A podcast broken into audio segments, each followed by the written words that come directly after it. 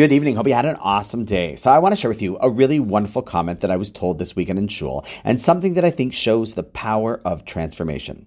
Now, on Shabbos morning, before I share my Torah thought with the Chevron shul after services are over, I always give the general announcements followed by any ad hoc ones that come to mind. If I know of something else happening in the community, if someone had a birthday, or if someone is visiting or just came back. So, this Shabbos, I welcomed back a couple who was away for a week or two on a business slash vacation trip. It was nice to have them back, and their absence was So I said, Welcome back. That's it. Simple welcome back comment, and I thought nothing else of it. But then the husband came up to me and said something that really both moved and inspired me. See, while we're all on a journey in life and meant to always be striving for growth, some of us do it more than others. And to be honest, sadly, some have flatlined and just keep playing out their current selves. But to be honest, flatline on a screen means physical death, and so too flattening on a spiritual level means a sort of spiritual dead reality as well, which is definitely not fun.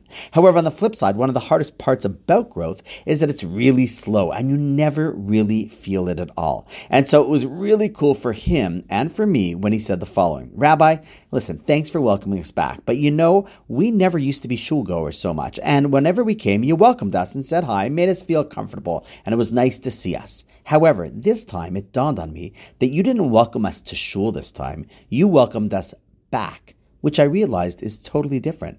See, in the short time that we decided to make an effort to start coming out to shul more regularly, we're no longer like visitors in a shul, but now we're part of the mishpacha, who are part of the shul. And when we aren't here, our absence is noticed and felt. We aren't a family that don't go to shul anymore and pop in once in a while. We're now a family that goes to shul and are missed on those times that we aren't here.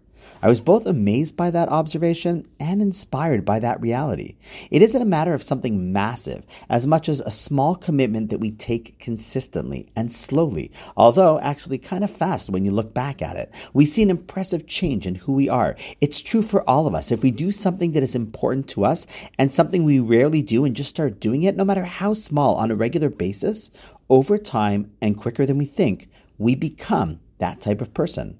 Honestly, it was an amazing insight. It continues to inspire me when I think about it throughout this week. And he is a listener to the podcast, so you know who you are. If you could do that, I can't wait to see what you do next. It's amazing when you turn from a spectator of the sport who comes once in a while to a player who's always on the field. And on that note, wishing you an awesome night, and I look forward to seeing you tomorrow.